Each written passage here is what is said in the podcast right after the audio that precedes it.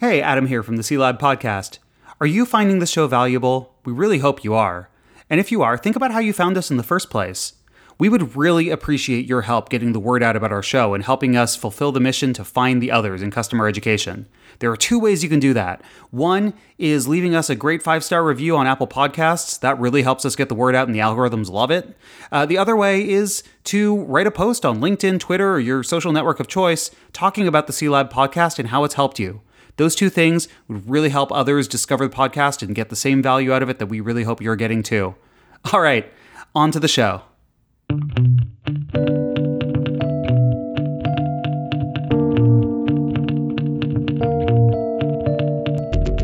Welcome to C-Lab, the Customer Education Lab. My name is Adam Evermescu, and we are doing a really fun mini episode today, uh, part of a series, in fact, where uh, we are talking to people who have either made the transition into customer education, are making the transition into customer education, or uh, perhaps other permutations of not being in customer education and then later being in customer education. So I am very excited to welcome uh, today's special guest, Monica Sindwani. Hi, Monica.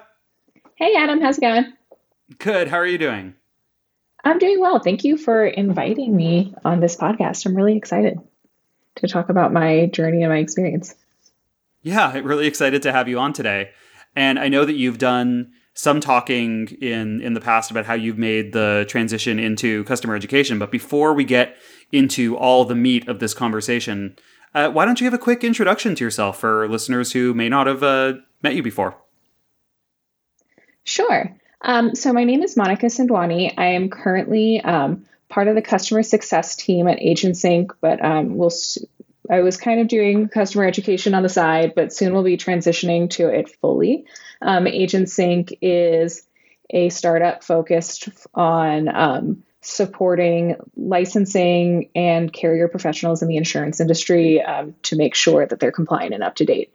And so what I do at AgentSync is um, make sure that our customers understand the product and are maximizing the product. Um, before I was at AgentSync, I was working at the University of Colorado Boulder, doing diversity work and recruitment. And then prior to then, I was um, a contractor with the Gates Millennium Scholars Program, um, working with students who received a full scholarship. And I actually started in K twelve. So I've kind of jumped quite a bit, but this is my first time out of the education space and now in the private sector.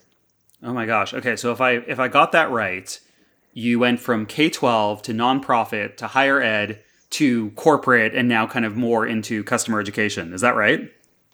Yeah, exactly. So this role kind of encompasses quite a bit of what I've done in the past. Yeah, that's that's really cool. And in fact, is I, I think is a great starting point for our discussion, because when we talk to people who are trying to break into customer education, they're typically coming from one of those backgrounds. And, and it's really interesting to hear that, you know, you, you've had them all in a lot of ways. Yeah, I know. I've done a little bit of everything. So, Monica, how how did you hear about customer education, or how did you learn about it? Yeah, so my transition to customer education was um, accidental. I I spent almost a decade in education, most recently higher education. Um, so I've always loved being in education, but I was really looking for an industry where I could kind of grow a little more and use kind of a different part of my brain and different skill sets. And so when I was at C U Boulder, um, I started to consider different career paths that sort of incorporated things that I enjoyed. Um, something I had considered was going into marketing. Um, do a lot of what I did was recruit students um, to do our diversity programs. And I had really enjoyed the creativity and the building relationships that went into there, but um, I was having a really hard time finding a job. It had been a couple of years and I was still in the job market. So I started looking, I remember I was looking for something that was like the intersection of what I enjoy and what was marketable, because at the time I decided that I didn't want to be in that position again. I really wanted skills that I knew would help me pivot into the next career. And that's where um, I stumbled upon Salesforce. Um, our university used Salesforce. And so I became the power user of my department and really started to grow my skill set there. And I got my admin certificate, um, my Salesforce admin certificate, planning on eventually being a Salesforce admin, kind of going that route. Um, and so I started interviewing, and I even remember customer, like customer education seemed interesting to me. I didn't know about it at the time yet, but when I was studying for my Salesforce exam, um, Salesforce, they have these free certification days where someone kind of gives you the lowdown on what, what will be on the test, and, and they walk you through it. It's like this six hour course. And I remember sitting through the course and doing the trailheads. And I was like, I really enjoy doing this. Like as a learner, I wonder what it would be like to do this as, you know, like a career. So as I was considering my career after education, I didn't know it was customer education at the time, but I was like, something around product training seemed really interesting. I always loved Um, teaching Salesforce to my department and, you know, sharing the importance. And so when this opportunity at AgentSync came up, um, one of the reasons that I was hired was because I had helped out at the university share um, some learning around how to use our specific Salesforce org, and they needed help with their help center.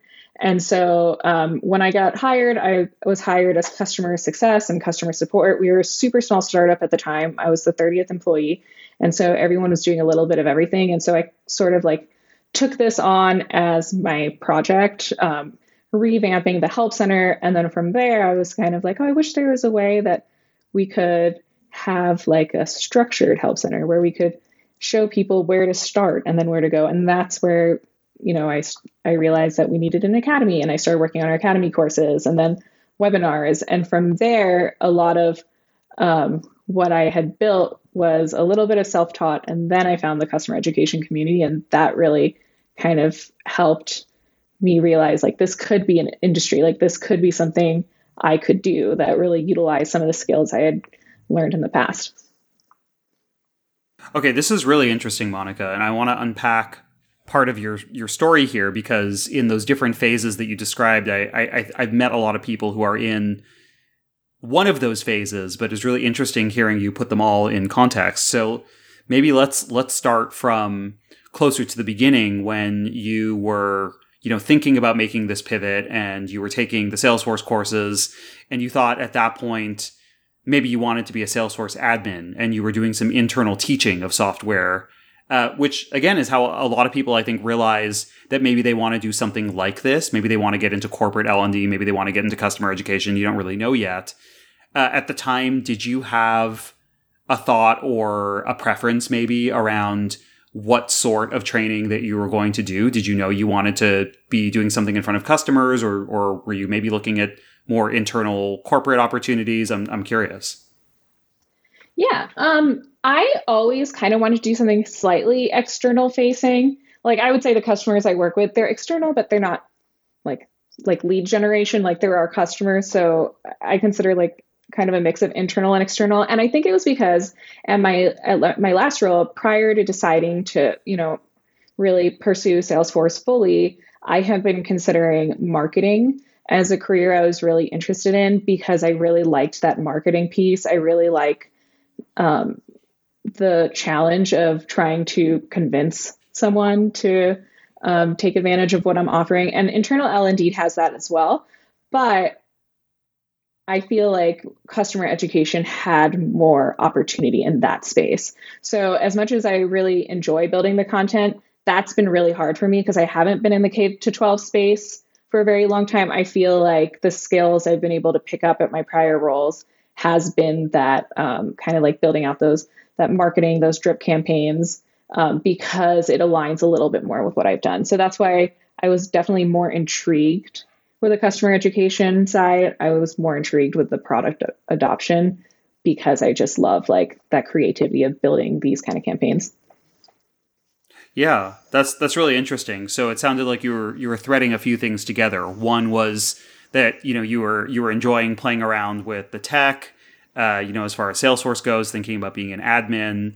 Uh, one was wanting to fuse in a little bit more of a marketing aspect, which, you know, granted, every everyone in, in any form of education has to market themselves and their programs in, in some way. But I, I think in customer education, it is dialed up to eleven, uh, maybe compared to some other, some other uh, types of learning roles. And then uh, maybe the the third one being then kind of infusing, uh, you know, some of your your background in teaching and in education. So like when you were thinking, oh, I could be a, a Salesforce admin, but perhaps it would actually play more to my skill set to do something that was like part tech, part training, like that might be your sweet spot. Am I getting that right?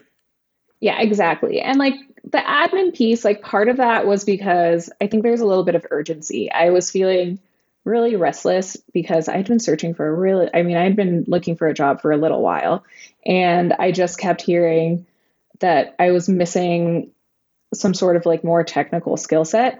And so I had, to, mm. and so I, I had gone through so many interviews for a couple of years, and so many times I had made it to the second round, third round. And, and then if I wouldn't get the job, I kind of felt a little bit lost because I wanted to leave my industry, but I felt like I didn't have something tangible to look to. And so I had made this decision that I'm not going to look for jobs for a little while and build this technical skill just to open some doors and then decide later what I wanted to do. So part of it, like part of it, I just felt like I had to like put aside what I really wanted to do and be a little more realistic, because I was like, I can't be looking for jobs forever. I felt like I was kind of throwing my resume out there. And so part of the admin piece was I also wanted some like some career direction. Coming from so many different industries, I felt like I had such a unique career, but you know, with that, sometimes your, your future path is very like ambiguous, and that, that brings its own level of stress. And I also wanted something a little more, um, sort of like linear. Yeah. Well, and, and it sounds like ironically that, that decision to take a step back and focus a little bit on skill building, maybe, maybe take a little bit more of that oblique step, ended up opening a door that you didn't even expect it to open, which was then seeing Salesforce's customer education program and realizing, oh, there's there's something like this that I also can do, even though in the role that you're you're in, you know, you were you were kind of coming into this like jack of all trades. I'm doing a little bit of support, a little bit of success, a little bit of knowledge, a little bit of academy. Yeah, totally. And even my company, like at the time, um, they always knew the value in customer education, but they didn't know what that looked like. And so starting to do more research on it, I was like, there's so much we could do. And I didn't even realize, because at first I was like, I'm going to make this help center great. And then after the help center, I was like, let's work on an academy. And then we, we did a webinar, and we had just really great attendance. And from there, I think that's where we realized that this could really be a really great asset for our company. Yeah. So I'm going to ask you to go to go back to two points in your journey and, and ask the question, what do you wish you had known at this point? The first one I want to ask you about is when you were going through that, you know, that kind of like reskilling process. You decided you wanted to leave higher ed. You already had your K twelve, your nonprofit background, your your higher ed background, but you knew you wanted to do something else. Uh, I know we have a lot of listeners who are in that position. What do you wish you had known at that point that that you know now, having having been on the other side of it? Yeah, I mean, I wish I had known about the industry, and I wish I had taken some time to really consider Um, a career in customer education. I am really glad I pursued something technical like Salesforce. I think that, you know, like that, no matter what I choose to do, that's always going to be an awesome skill. But I think it would have been, you know, it, I wonder what it would have been like if I had known about customer education and sort of honed in on that. And then I wonder if there would have been like more opportunities for me to be open to, because at the time, I think I was really focused on finding um, ed tech. Like, I think that's really where I was seeing my transition. Um, I had seen myself as an industry expert, and I hadn't considered like some of this, like, you know, I kept hearing that I didn't have certain skills, but had I known about customer education, maybe, and maybe learned how to remarket my skills, um, maybe my job search would have gone a little bit differently. That makes sense. So, so when you're looking at, you know, potentially companies that you can go to, I, I feel like we we see patterns like this where people come out of either, you know, higher ed or, or K twelve, and respectively, they go to companies that then serve those industries as their customers. So, you know, we talked to like Mike DeGregorio from Top Hat the other day, uh, kind of similar similar story there in terms of all of his customers are uh, professors and and you know instructional designers in higher ed. Uh, or people who go to companies like Remind or Clever or um, I could probably Handshake or list yeah, more if I sat down to think about it. Yeah, so many. Yeah. Handshake. Yeah, exactly. um, I, I yeah. In fact, I heard Tiffany Taylor from Handshake talk about a similar uh, point in her journey as well. So it's interesting. Like you, you, you feel like you could have opened up your scope of of possibilities beyond just ed tech companies um, earlier in your search. Yeah. And, and I think it would have given me a little bit of confidence because I was really nervous. I mean, I had, it was funny. I, I didn't have like job offers for a really long time. And then I was between two, and one of them was a education based nonprofit. And I remember thinking like, I should probably go here because, you know, this is what I know, but then like something was really pulling me towards AgentSync. So I decided to go in that direction, but I think it would, all, would have also given me some confidence in my skill set. Um, another thing I probably would have done is spent some time learning the language around corporate, you know, like switching from public to private sector. There's like a little bit of difference in language, and spent some time translating my resume.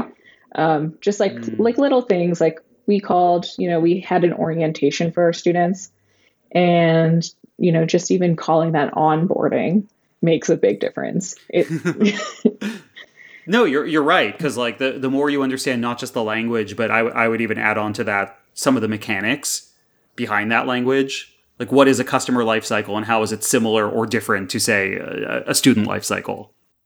That helps you that helps you be, like be more informed about the way that you're approaching the potential job opportunity that you want. Exactly, and I think it would have helped with a lot of my interviews, because a lot of times, um, you know, a lot of times I would go through the interview. And I wonder if this is something a lot of our um, listeners experience. I, I would go through the interview and, you know, I'd be sharing some of my experiences, uh, my professional experiences. And a couple times people had come back to me and say, like, you know, like, it seems like you're very um, like motive, like, I guess, motivated by like public good or providing value. And, and like, just so you know, like, this is a company, like not a nonprofit. And, And it wasn't like, and it wasn't like I was, I mean, obviously I was very, I am very motivated by that. And, and I feel like I get, you know, that satisfaction in customer education, but I, I was, I was just trying to share like kind of what I had done. Um, but I think the way that I was phrasing it made it sound like, like I really wanted to be like with students and around students. And, and they're like, you know, like, you're not going to be like working with students all the time. And I think like having like that, understanding that language and sort of understanding how to talk about my experiences differently would have helped me kind of convey a little better that I didn't need to be with the students all the time to get that satisfaction from teaching. It's just that that's what I had done in the past. Um, I did a mentoring program with Salesforce, and they connected me with someone, and, and she really helped me out with that. And, and from there, I had gotten a lot better success in my interviewing. We're going to have to give a, a shout out to our friends in the uh, Salesforce Trailhead and in the Trailblazer program, because it sounds oh, like yeah. they really played a, a huge instrumental role in, in your transition. But the other thing that you're pointing out that I think is really interesting is, you know, again, not not just being able to speak the language of the business, but to show and to demonstrate that you have an understanding of what from your previous experience will translate and how it will translate.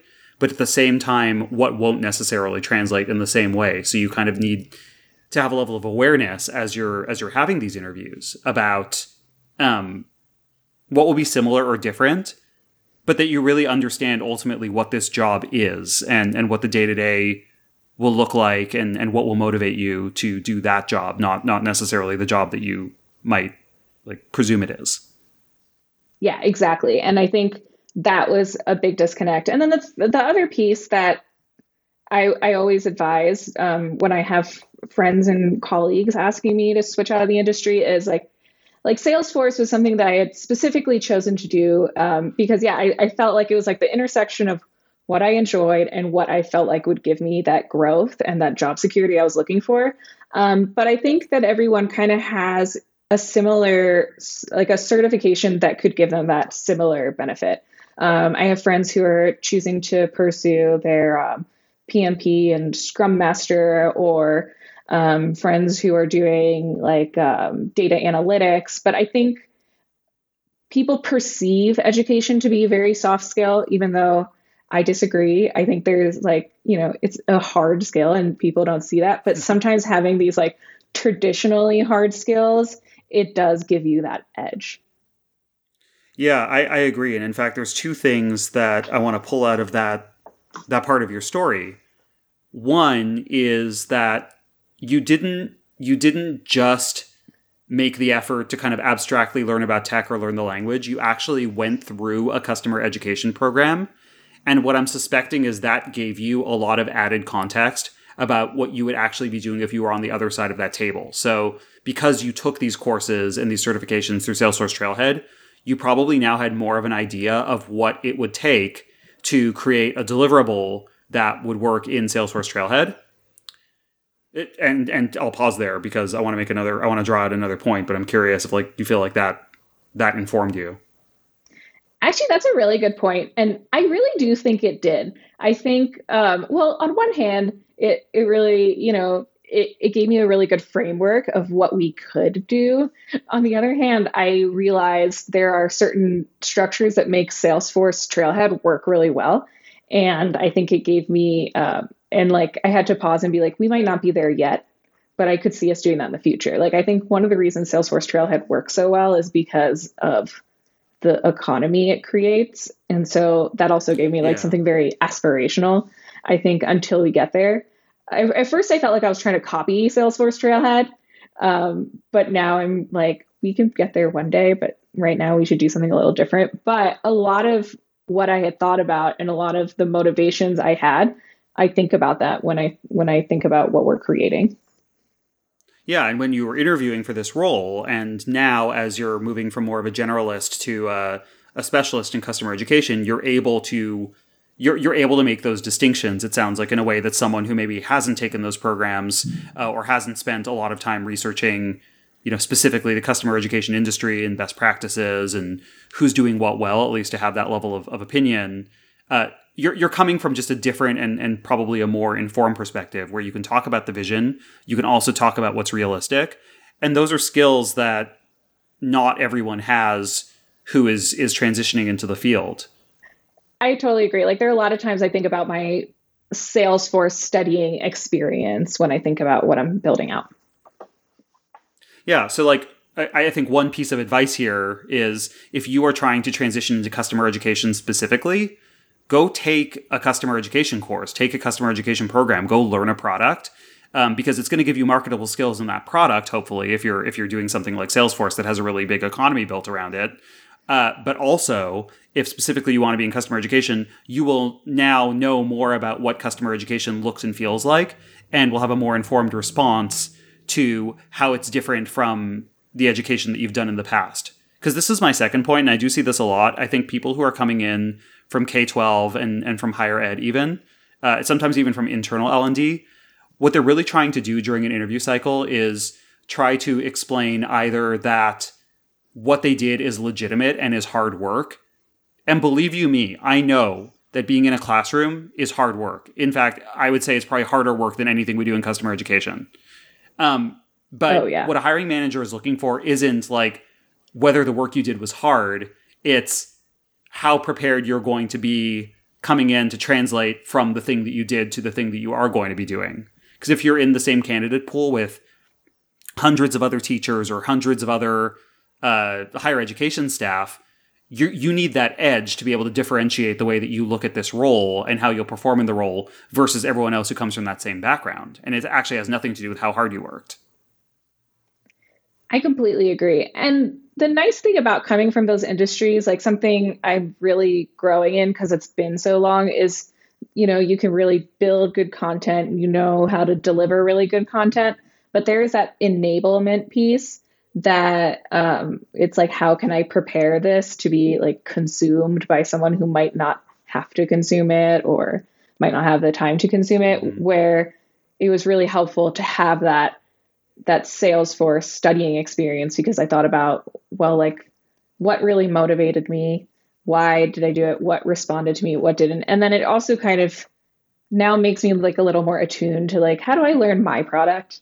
And then I compare it to like, how do I learn a product that we use that I don't need to know like my product, like, like Gong, for example, like how do I approach learning Gong versus a product I need to be an expert in. So it also helps you be a little more attuned to how you engage and like how how your customers might engage with your product. It gives you empathy for the customer. And I love that you just drew that out, because I, I think, again, if you're if you're pivoting, say, from internal L and D, let's use that as an example now, uh, versus higher ed. Like, let's say you're pivoting from internal L and D to external customer education.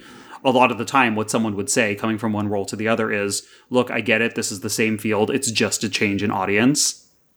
And I actually think I think that's true on a superficial level. But it's not necessarily true once you start unpacking all the assumptions about how your job changes when that learning is no longer mandatory, when it's not at your company, when you might not have the, the right systems to be able to track who is or isn't using your materials, when you have no control over being able to talk to their hiring managers, any of that. Well, that changes the way that you're going to be doing customer education versus how you might have been doing internal education. And I think is the same is true, maybe times one point five to two x if you're coming from higher ed. Oh, totally. And then like ten x if you're coming from K twelve. Yeah, for sure. So it's like, don't, don't, yes, absolutely, like make your skills applicable and like help the hiring manager understand how what you did will translate to what you're going to do. But I think it's not enough to say, I worked hard and I worked hard in this thing that was learning related.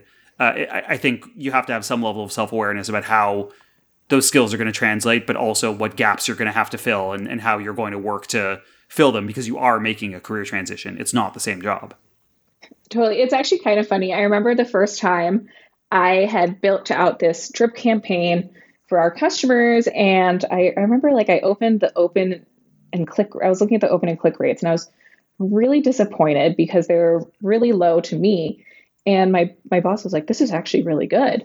And I was like, yeah, but, but at my old job, like we had like a, like, I remember we had like a ridiculously high open and click rate because I worked at a diversity program, and the students had to like complete a set of requirements in order to get their scholarship. And so I was like telling my boss about this, and he was like, he's like, you realize you literally paid them to open your emails. And I was like, oh yeah, that's true. Yeah, or like, like you're doing like like sales enablement or something, and you're running to one hundred percent completion because that's the mandate from from the business. And you're like, oh, yeah, I'm not going to get one hundred percent completion on my academy course that I'm delivering for free to the public or something.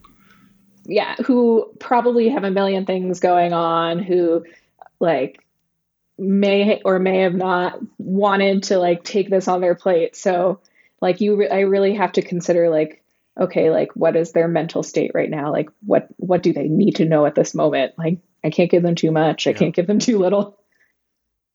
Yeah. Which, which is still analysis, right? If you, if you want to use A D D I as your framework, that is still analysis of your audience, um, but is going to inform the way that you approach the, the job and the deliverables, I think in, in kind of a fundamentally different way than you would if you were doing it for a different audience where it was either mandatory or, Uh, you know, I, I love the example that you brought up earlier where you're literally paying them to complete the course. Um, it's just a very different set of assumptions. So I love I love that you keep going back to, to customer empathy here.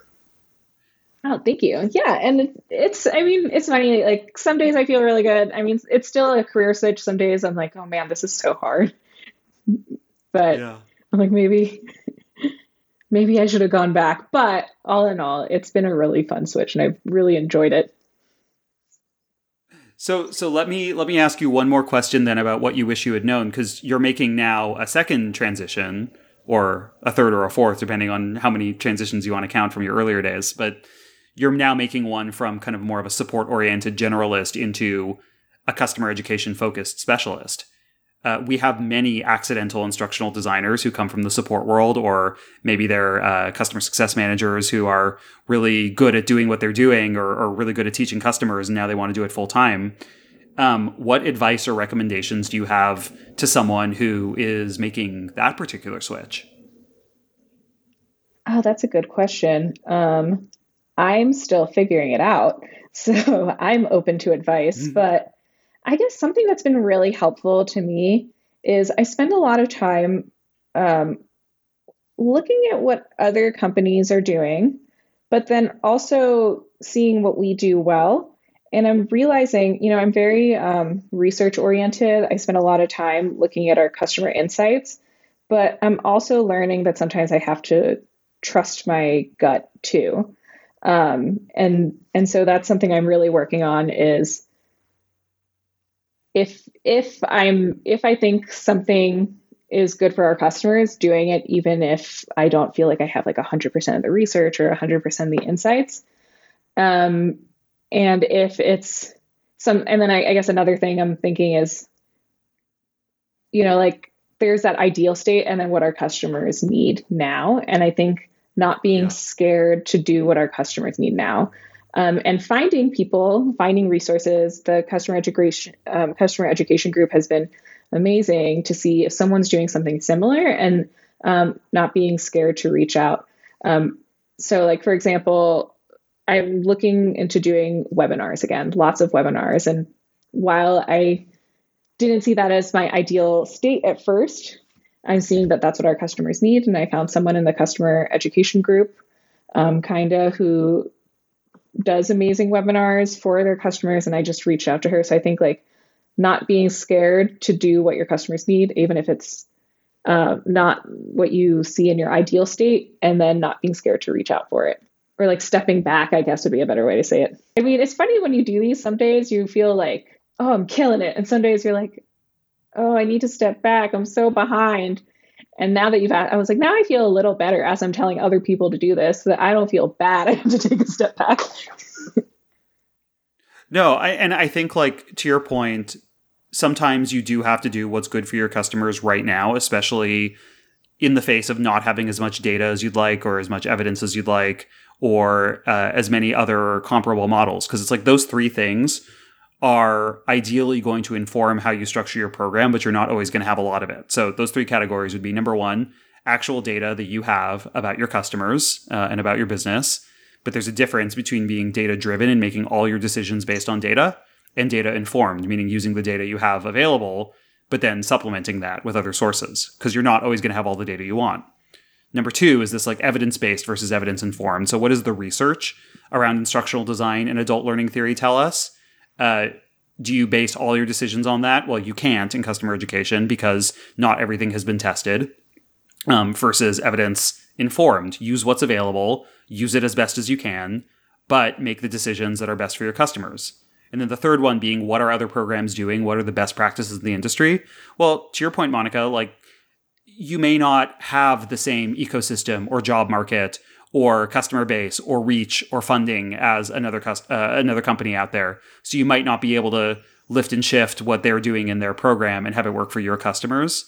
So I really love that as a piece of of takeaway advice. Like sometimes you really do have to do what's right for your customers right now, and you shouldn't necessarily feel like that makes you deficient. Thanks. Now I feel, I mean, I'm glad we did this today, because I was I was like, oh man, I have to step back. But now, now I feel better about it. I think, I think you've just hit on one of the, one of the existentially hard things about being in customer education. But to your point, there's more people coming in every day, and I love that there are more opportunities for people to connect. So hopefully we'll do uh, more of these episodes with more people who are making the pivot. But uh, before we tap out for this episode, Monica, is there anything else that you'd like to say or, or share with the audience? I think that I have shared all the wisdom I have. Um, but if you have any questions, you can find me in the Slack group. Um, but thank, Adam, thank you so much for reaching out. This is really fun. Um, and I'm really flattered and excited that you asked me. Yeah, well, I'm so excited that you took the time to to talk today. Uh, and let's let's share a few resources. The Slack group that you're talking about is customer education dot org, where you can sign up and join a community of customer education practitioners and, and friends of the industry. And then another one that you were sharing with me before we got on this call that I had actually come across recently as well is the podcast Pivoting Out of E D U. Uh, and that's hosted by Doctors Tom Studdard and Jamie Hoffman. So might be a good resource if you are in E D U and looking to make the, the pivot out. Yeah, definitely. Um, I have not listened to it yet, but I've heard from many colleagues it's very helpful. All right, folks. Well, Monica, thank you again for joining. This was uh, a really insightful conversation, uh, really helpful to hear your perspective. And to our listeners, you know what to do. Please find us on your podcast app of choice, please subscribe. Uh, please leave us a positive review on Apple Podcasts so we can continue to get the word out about our little project here. Uh, and in the meantime, keep it real, keep it classy, keep educating. That's our new catchphrase. Thanks, everyone. Bye.